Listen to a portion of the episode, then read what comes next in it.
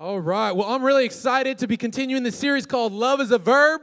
And uh, because it is a verb, it's not just this mushy, gushy emotion that, we, that comes with us. It is an emotion, but it's shown out through action. It's a verb. And so, man, I've been so pumped about this series. I don't know if you guys have been enjoying this. It's just week two. I mean, last week we saw some dude bust out with a saxophone solo. Like, I was just pumped about that. I'm just got to tell you, I've been like on a high ever since Kenny G showed up to the place. Like, I was just, I mean, that was one of my favorite moments in Project Church history. I want you, you all to know that was that was just awesome. But uh, so last week we talked about the priority of love, but today we're talking about this idea of the pursuit of love. And so I want to just drop this idea right off the bat to you. And in the context of relationships, in the context of marriage, um, it's this: is we tend to pursue what we don't have. By nature, we tend just to pursue what we do not have. And let me let me uh, bring that into how we have into relationships. And uh, this is this is how I see it. We, we pursue what we don't have. And so, beginning, when we are not dating somebody, we may like lock eyes with someone. We may see someone at church. We may see him at work. We may see him just walking down the street. We may see him at the coffee shop. And we're just like, I'm about to pursue this person, right? Like when I first met Veronica, I was just like, hey. And so I had my, had my eyes set on the prize and I was in pursuit. I was thinking about her. I was, I was, you know, I would like try to be really subtle and I was very strategic. I was trying to find out more about her. And I was straight up pursuing after her. And so that's what we do. So there's like the before stages, uh, before before we're dating, and we're just trying to find out more about this person, and we buy him a stuffed llama because apparently the girls are really into to llamas these days. Like that's the way to win them. I'm telling you. Um, did I ever buy you a stuffed llama? No, I, but I, that's just what what I've I've been told. Um, so we pursuing what we don't have. We're trying our best to, to win some, to, to get the girl, right? And uh, so we're pursuing after a relationship. Then we date, but we're still in pursuit. We don't have, when in the dating stage, uh, we're not locked in. We're not like locked into uh, this, you know, we don't have it, we just don't have it locked in, don't know how else to say it. But uh, so we're like still like pursuing after them. We're still just thinking about them all the time, and we're still sending them texts or before uh, you guys before text you remember these things called phone calls? Uh, you'd actually like use your phone to talk on it? It's kind of weird. Um, but you would you would talk to it and then you would just stay on the phone late at night. You hang up no no no you hang up you hang up you know what i'm talking about and then just like these calls you just don't want you fall asleep on the phone together i don't know if that ever happened that's that's how you know you're really in love right there you do not want to hang up you just fall asleep and so we're continuing to pursue in this dating stage. We're doing all these things. We're buying them more stuffed llamas. We're holding our farts in while we're around them. I'm just keeping it real. Like, you know, that's how it is. You're dating. You're still not at that. You want to keep, you are still in pursuit of them. Like, did he just go there? Yeah, that happened in church, y'all. And so we're still in this pursuit mode, and we're doing all these extra things to, uh, to woo the person we're dating. But once, but what I've found is that once we obtain. Once we get married, we think this we think, mission accomplished. I did it. Mic drop. You know, like you were just like, I did it. I've, I've arrived. I did it, guys. We celebrate with our friends. I got married. And then we just think to, then we just stop and we say, oh, man, I'm not going to pursue. I'm just going to hit cruise control. You know what I'm saying? Like, that's just what happens. We stop thinking, we got this locked down. I'm already married to her, so I got it locked in. I'm already married to him, so we've got it locked in. So both sides are thinking, man, we're good. I don't need to pursue anymore. We got it on cruise control. Well, I thought about that illustration of cruise control. Even when you hit cruise control, you still have to fill up for gas. If you're on cruise control for a while and you just say, oh, I don't have to touch it, you're going to run out of gas. And so you can't just say, I'm not going to do anything about this and hope to see either maintain or, or even think to improve. Because what thing in your life can you, can you be lazy about something and see improvement? Like, is there anything in this world where you be lazy and you improve? Like, if you just like be lazy with your physical body, are you just gonna start to like all of a sudden like, oh, I didn't do anything, and now I'm like super ripped all of a sudden? I'm like looking real good. Like, or, or your, your yard, You can't just say, hey, my, I don't do anything, I don't mow it, I don't water it, and all of a sudden it just looks great. And so, speaking of yards, if we're thinking, man, look at someone else's marriage, man, the grass is so much greener over there, you might think, hey, instead of looking and envying someone else's yard, how about you water yours? And so that's the principle today about refilling the tank, watering our own yard, of thinking, how am I pursuing my spouse? How am I not just going on coast mode? And how am I not going on cruise control and thinking, hey, I'm going to see an improvement if I just hit the cruise control button? But the idea today is that if we do not pursue our spouse, man, we're not going to be able to see an improvement and we're going to actually start see a degeneration. We're going to start decrease. We're going to see a diminishment. Things are not going to get better when we don't touch it. And it's going to stay the same or more likely see a decrease and, and take a turn for the worst if we're not doing anything about pursuing our spouse. And so here's the deal. You might be saying, well, hey, I'm single in here. Hey, this doesn't really apply to me. I think this is the most important to hear if you're single because you have the best opportunity to start on the right foot. And so, um, so as we continue in this series, um, I just want to talk about this idea that we are called to pursue each other. And so here's here's a big thought for us: is that the the couples that pursue one another have the healthiest relationships. And so I'm going to actually talk about what that means a little bit. And um, man, there's sometimes I get ready to preach, and um, you know, preparing throughout the week, and I'm just like, man, this is really tough and the time it's the most tough is when I'm just like preaching to myself. And today, I feel like I'm really preaching to myself. I need to be transparent with you. And, um, and I was saying, as I was preparing this and I was looking at scripture and how it encourages us, and there's godly examples of pursuit of the spouse from both sides. And I started thinking, like, man, I need to uh, get in, I need to pursue my wife more. And so I asked her this week, and here's, here's the reality. I was like, okay, I don't need to find out how I'm doing with this. And I'm just lowering, I'm being transparent with you right now. Here's what I did on, I think it was on Tuesday. I had the conversation with her, and I was telling her the message. And so I asked her, um, I asked her, how can I pursue her more? And then I asked her, how am I doing at pursuing her? And so she gave me a list of some, not a list, like she, she had this like, she had this document ready to prepare. It's like, here you go. Um, but she had, had a few things in her mind. Things like, hey, when you come home, just be off your phone. And I was like, okay, I got that. I can, I can focus on that. And she's like, hey, and, and just text me throughout the day when you're thinking of me. I was like, okay, I got that. I'll focus on that. But, but at the end of the conversation, when I asked, like, how am I doing? Here was her response. I'm not putting her on blast, making her look bad. This is more making me look bad. Her response was, I don't feel you're doing a horrible job at pursuing me. That was, I was thinking, like, Okay, so like a C, maybe a C plus. And so I'm preaching to myself, y'all, and um, I'm gonna be I'm gonna be responding to the altar call this morning too, and saying, yeah, I need prayer that I I would live a godly example and pursue pursue my spouse so that it shows the love of Jesus to everyone. So I'm gonna come down here and tell my wife that I love her, and tell her that I when I'm away from her, I miss her like the desert misses the rain. You like that? You guys like that?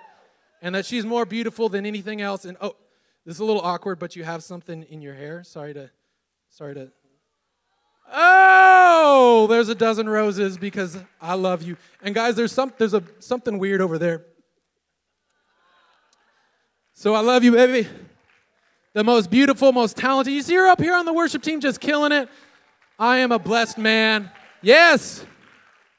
Thank you so much. So that was just a step. I decided to, to surprise her. If you guys remember my story from last time, she loves surprises and she loves roses. So, boom, there it is, baby. So, um, but I'm preaching to myself. I'm working on this too. So I want you to let you let you know that we're all in this together. We're no nobody's at the top here. We all have room to grow in this area too. But the, um, I want to talk about the series overview real quick and see where we're going. So last week we talked about the priority of love, and we said, hey, we're going to pursue God more than we're going to pursue our spouse. We're going to love God more than we love our spouse, which is a hard concept for some of us. So if you missed it, man, you can listen to it online. But the concept was that we would love our love God more than our spouse. And today we're talking about the pursuit of love, and then three we're talking about the partnership of love, and lastly, man, it's Oh, so next week, Caleb and Chrissy are going to be speaking. It's going to be a really cool time. But the final week is a panel and it's going to be really cool. There's going to be a portion of it we're talking about uh, purity, but then there's going to be opportunity where you get to ask whatever you want. So if you want to right now, you can text a relationship question in to 916-800-2660. You can text whatever you want in there. Uh, it'll be be anonymous. I think last time we did this, um, someone said, "Should I break up with my boyfriend?" And uh, like usually, you know, I don't respond to any of them, but I wanted this to be like Yes, just because I had no idea who it was. But uh, you can text in any question you want to um, that you want. Maybe you want to text in that question. I mean, I had no idea who that person was, so I decided not to just like have a third per like a, a random. I, I, almost sent it, but I did not. Um, but so you can text in any question you want to um, to 916 800 2660. So you may be asking, why are we taking this whole series, a whole month? um, just to talk about like love and relationships and marriage. And here's why is because I believe marriage and relationships is one of the most powerful ways to reflect the love of Jesus. I pray almost on a daily basis that people will see the love between my wife and I and see Jesus through our marriage. And so I pray that for each one of us today, that people will see Jesus. People will see the love of Jesus by the love you have for each other and by the love you demonstrate to one another and, and for relationships as well. So I believe this is a great opportunity. This is and this is something so important to, to, uh, to grab a hold of. And so this idea of pursuit, we're going to jump right in. Couples that pursue one another have the healthiest relationship. So if that's true, I want to pursue my wife 100%. I want to pursue my wife and be intentional about it. So here's Genesis chapter 2. Now, this is the institution of marriage.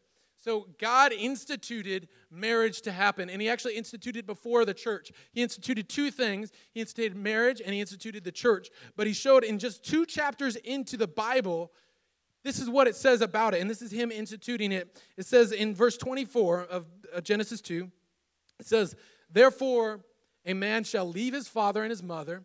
You may have heard this before and hold fast to his wife, and they shall become one flesh. Now, it's a powerful picture of the two becoming one. But here's something that, that I have overlooked up until this week as I was looking at it is the word hold fast. Therefore, a man shall leave his, his mother and father and hold fast to his wife.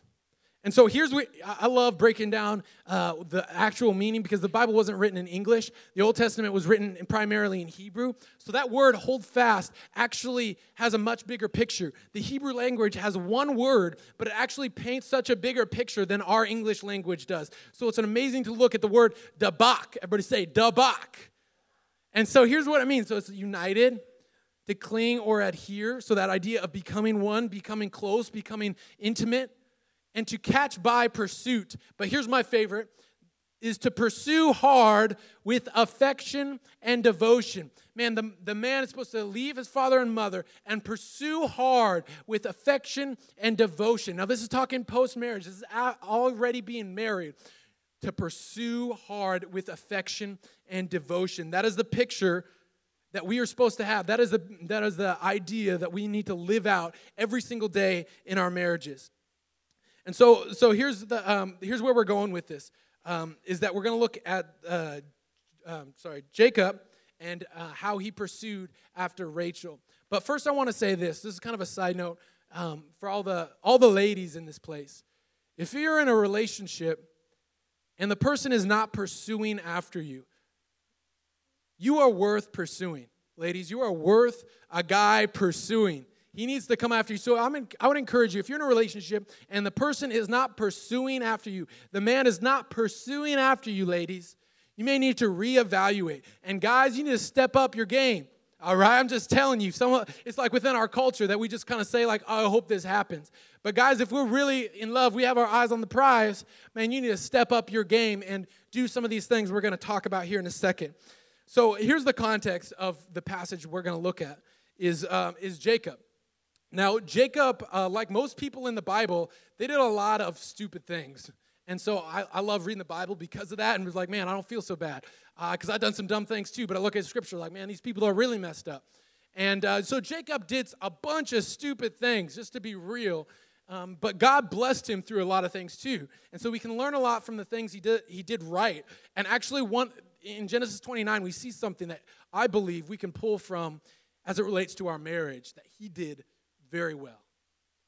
And so that was, that was the example of him pursuing after Rachel. So I'm going to start in verse 16, uh, verse 30. It'll be up on the screen. You can look it up on your uh, Bible as well. So it says this Now Laban had two daughters. The older, the name of the older one was Leah, and the name of the younger was Rachel. Now, the, verse 17 is like brutal. I'm just being real with you. It's like, wow, the Bible went there. The comparison of the two girls. Leah had weak eyes, but Rachel had a lovely figure and was beautiful. Rachel's beautiful. Leah had weak eyes. So, another translation in the Hebrew is she had a great personality. Like, I mean, I feel bad for Leah in this passage. Like, just to be remembered, yeah, remember Leah? She was the one that wore glasses. Like, she was the one, like, her, her, sister was beautiful. But man, Leah, she wore glasses. like, wow, sorry. So that's that's something I observe and I, I, love about scripture is it throws random details in there. But uh, but Rachel was beautiful. So Jacob was in love with who? He was in love with Rachel. And so he said to Laban, he said, which was his with Rachel's father, he said, I'll work for seven years in return for your younger daughter Rachel. I will serve seven years. And then Laban said, It's better that I give her to you than some other man. Uh, stay here with me. So Jacob served that seven years. He was slaving away. He was serving for Laban in, on his fields. But they seemed like only a few days to him because of his love for her. Everybody say, Oh, that's so sweet. Oh man. And then, then Jacob said to Laban after the seven years, he's like, All right, give me my wife. My time is completed, and I want to make love to her. Whoa, the Bible just went there. Verse 22 So Laban brought together all the people of the place and gave a feast. And when the, but when the evening came, he took his daughter Leah and brought her to Jacob, and Jacob made love to her. And Laban gave his servant Zilpah to his daughter as her attendant. Now, when morning came, there was Leah. So Jacob said to Laban, What is this you have done to me? I served you for Rachel, didn't I? Why have you deceived me? And then Laban this was one of the most messed up things to do eh, that I read in scripture. Laban like pulled the old switcheroo. Laban replied, It's not our custom here to give the younger daughter in marriage before the older one. So it was almost like he was making something up right there. Finish this daughter's bridal week, then we will give you the younger one also in return for another seven years of work. There's a lot of things to focus on, but here's what I want to focus on mainly today. In verse 28, it says, And Jacob did so. He finished the week with Leah, and then Laban gave him his daughter Rachel to be his wife. And Laban gave his servant Bilhah to his daughter for daughter Rachel as her attendant. And Jacob made love to Rachel also, and his love for Rachel was greater than his for Leah. And he worked for Laban another seven years. Let me pray that God would speak to us through his word. Lord, we thank you so much. I pray for every individual in this place that we would be encouraged to show love we would be love, we would find love in you, most, in, uh, most importantly. And every area of our life, we would find uh, a, a better way that we can communicate love to those around us. In Jesus' name, amen. So I want to jump right in here. What does it mean to love your spouse? We see that in Scripture as he per- continued to pursue Rachel. And he continued to pursue her. So, as you saw, some people think that he worked 14 years and then he got her. But as you can see, it first said that Laban gave Rachel to Jacob, and then he worked another seven years. So he was, con- he was already working. He continued to work after he had already gotten her as his wife. And so the misconception is, is that he was just working up until he got married, but it was actually, he continued to work. And that is the mindset that we want to break, is that, that sometimes we're so focused on once we obtain mission accomplished, cruise control, we're good. But I believe the biblical example here is to continue to pursue your spouse after marriage specifically. And so, what we want to talk today, today about, uh, to you today about, is this idea. We have intentions and then there's actions. See, I don't think anyone just like goes about marriage and says, hey, you know what? I want a really bad marriage. You know, like, what do you think about? Oh, yeah, I just want to have a really bad marriage, you know, just kind of fall off, just kind of like uh, not really have a, not, lose the fire. And seven years later, we'll, I'll see the kids on the weekend. Nobody wants that. Everyone's got good intentions. They want a positive, uplifting, love filled relationship, love filled marriage. And so, this idea that I want to challenge you with is intention and action. And I want to challenge you to close the gap between intention and action. To close the gap between intention and action. And here's a few ways that you could do that. Is the pers- uh, what does it mean to pursue your spouse? The pursuit is sacrificial with words and actions. The pursuit is sacrificial. And that's done with words and actions. And so when you really value something, you're going to sacrifice for it. Man, I remember as a kid in high school, I would stay up so late with my friends, even though I had to work early in the next morning. And I'd wake up in the morning, I'd be like, barely have any sleep, but I would still be like, that was totally worth it. Now, some of you guys like have these stories of like when you were dating that you would drive three hours in the snow both ways just to spend 20 minutes with your girlfriend. Like there's sacrifice, and you're like, that's totally worth it because there's sacrifice. But what, again, tends to fall off is the sacrificial love, the sacri- sacrificial pursuit of your spouse after marriage.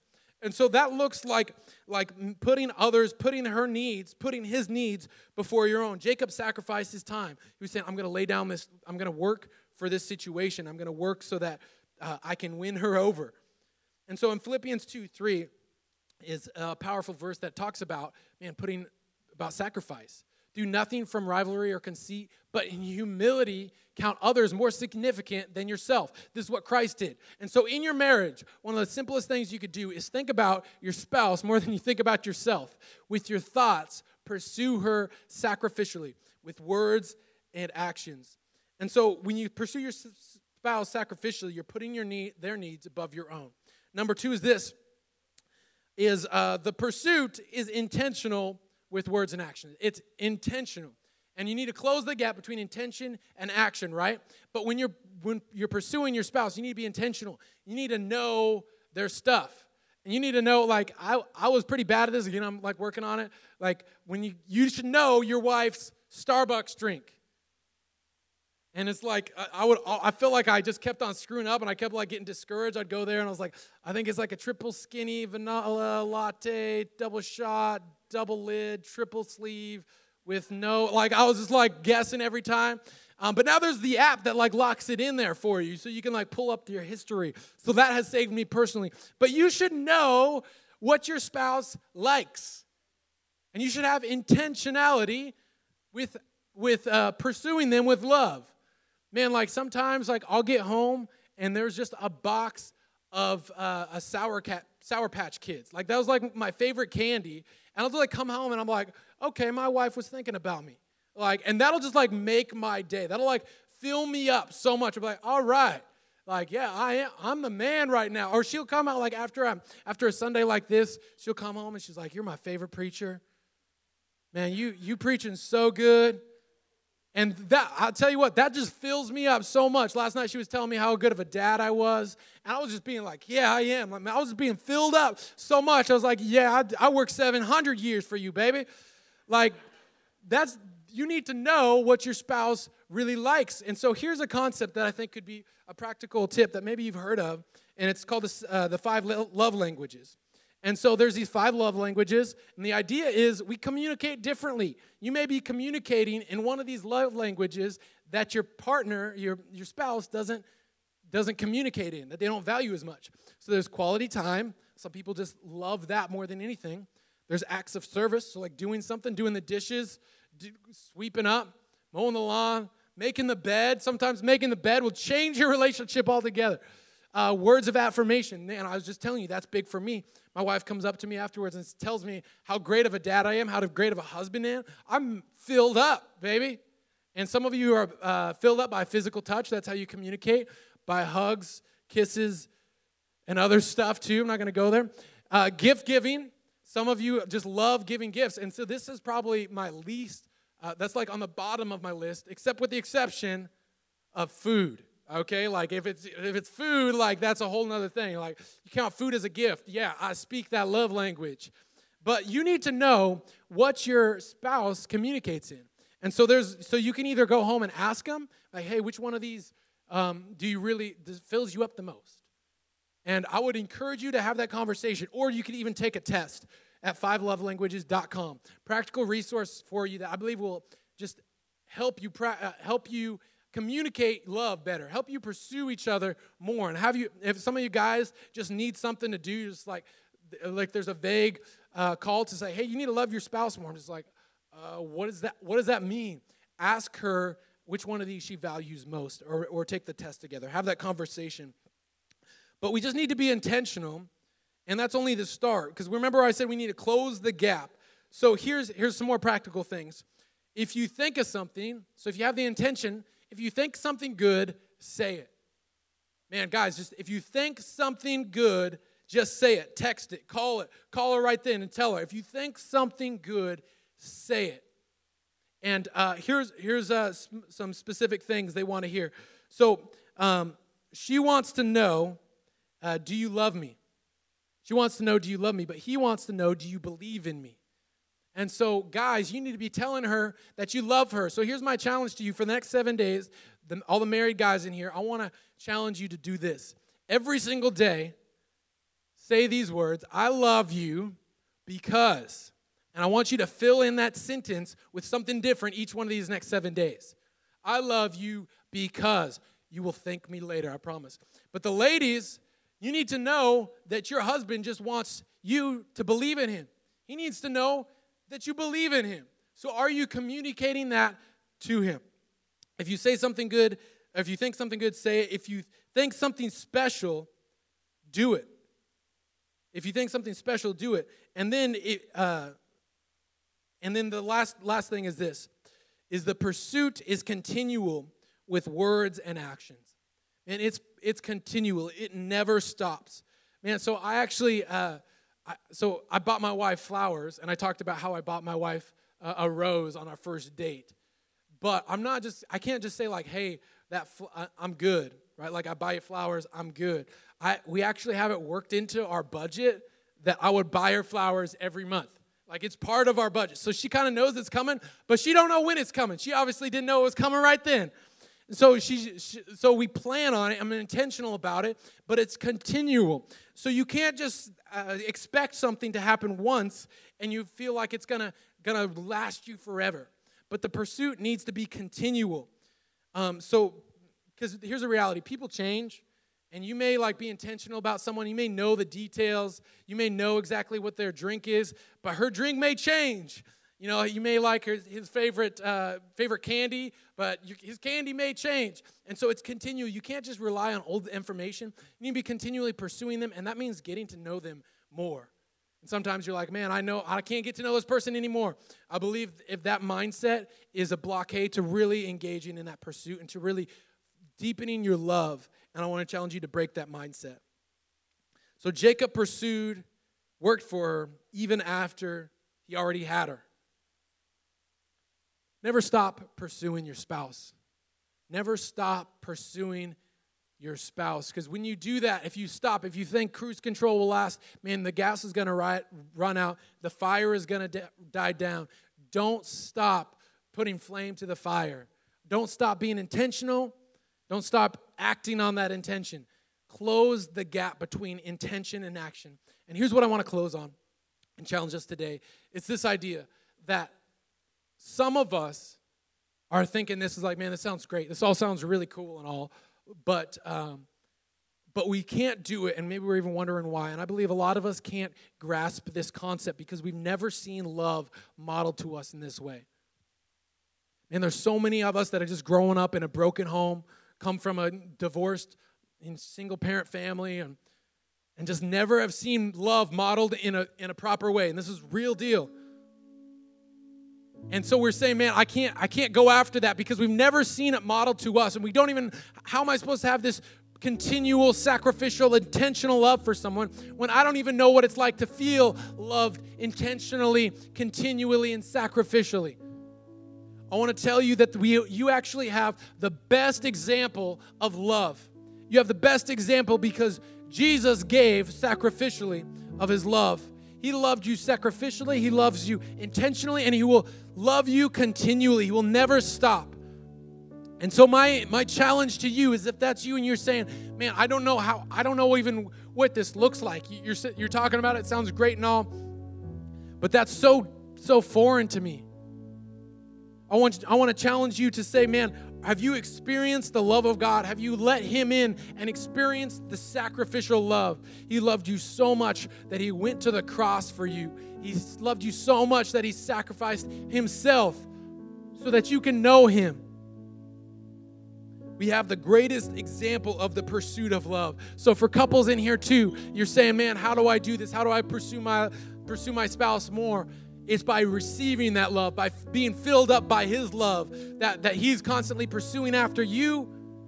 And you'll say, "Man, this is what that looks like. I can do that for my spouse." Will you bow your heads with me?